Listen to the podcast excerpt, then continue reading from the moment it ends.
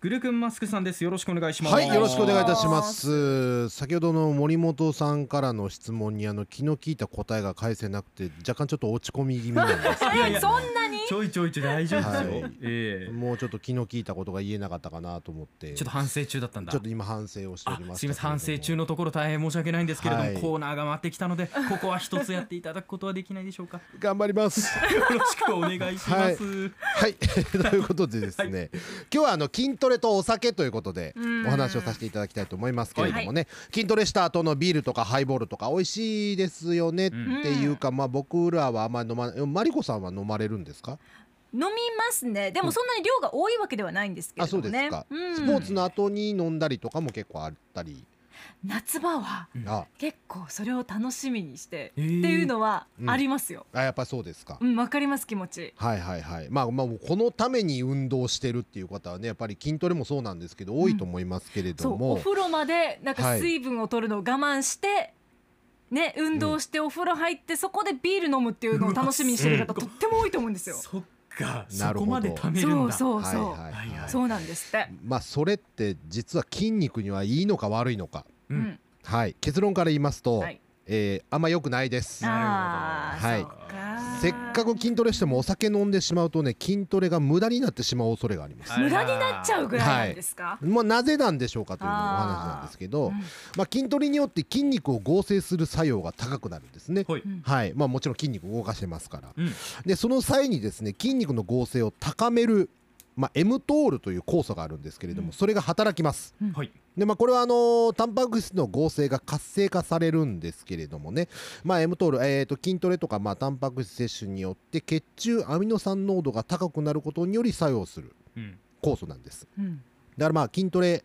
んえーをやるとこの M トールうが筋肉の合成を促進してくれるんですが、はいがアルコールを飲みますとこの M トールの作用が抑制されてしまうんですなんということだ。抑えられてしまうんですねそれはやめていただきたい、はい、だから数値的に言うとおよそ筋肉の合成が3割程度減少すると言われてますああまあまあ落ちちゃうんだそうなんですよえで飲酒によってですねコルチゾールという、まあ、ストレスホルモンがあるんですけれどもそれが増えるんですえはいでこのコルチゾールも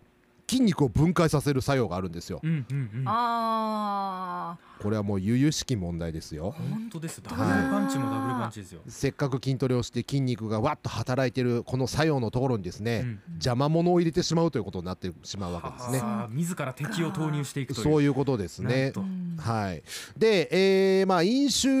後なんですけれどもこれ皆さん覚えがあると思いますけれども、あのーやっぱりトイレ行く回数多くなりますよねそうですはねい。利尿作用良くなりますから、うんということは、えー体内の水分量が減少します、うんあ、じゃあそこに運動して汗かいた後はいにっていうところだとさらにですよね。そうなんです。だから水分補給でって言ってビール飲んだりする人がいるんですけどこれは間違いです何人か顔がうわー思い浮かびま すよあらら私のらら周りで。心当たりがそうなんです、うんで水分が出るとなぜダメなのかというと細胞が正常通り働けなくなってしまうんですね、うんはいはい、そうするとやっぱりパフォーマンスが低下したりとか、まあ、日常的にその飲酒の習慣があったりするとやっぱり筋トレの質もやっぱりパフォーマンス低下してしまいますからいいものにはならないんですね。そうなん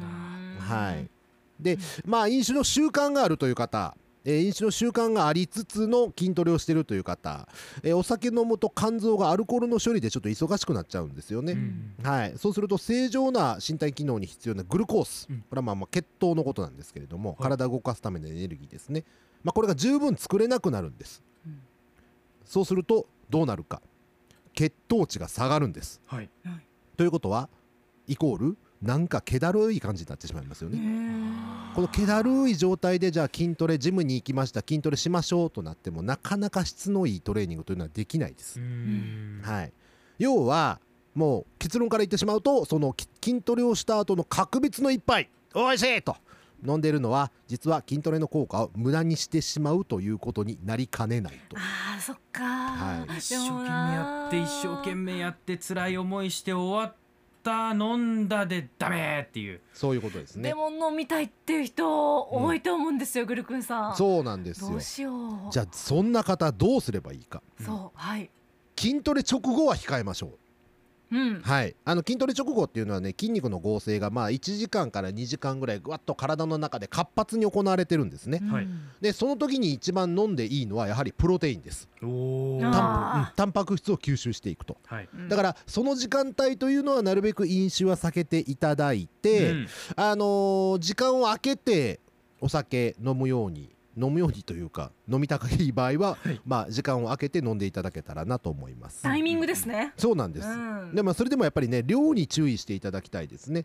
はいまあ、二日酔いで筋トレなんかできるわけないですからやっぱり適度にたまに楽しむ感じうんで筋トレしっかりやる場合はやっぱり飲まないに越したことはないですから、まあ、そのあたりちょっと注意していただけたらなと思います。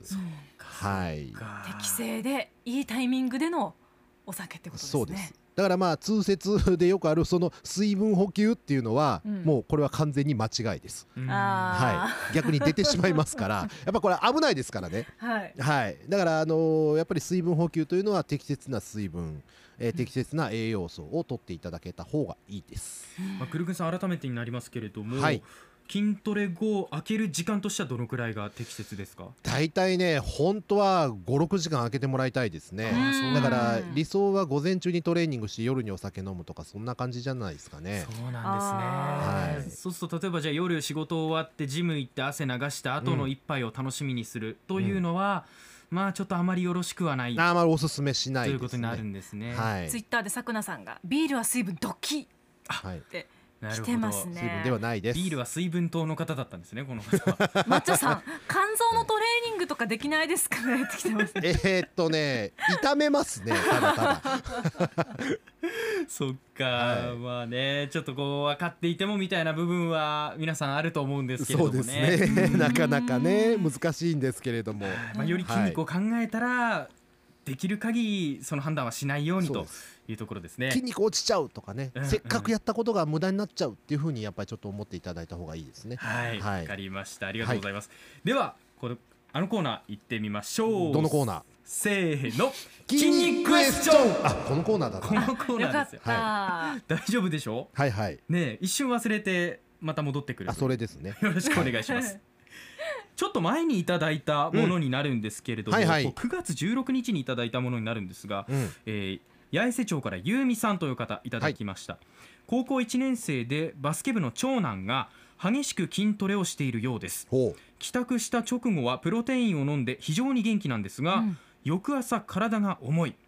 学校休みたいと言いううん。尾低骨のところに擦り傷ができるほど腹筋をしているようです、おーえーそうなんだちょうどいいくらいのトレーニング量ってどうやったらわかりますかちなみに本人は腕の筋肉触って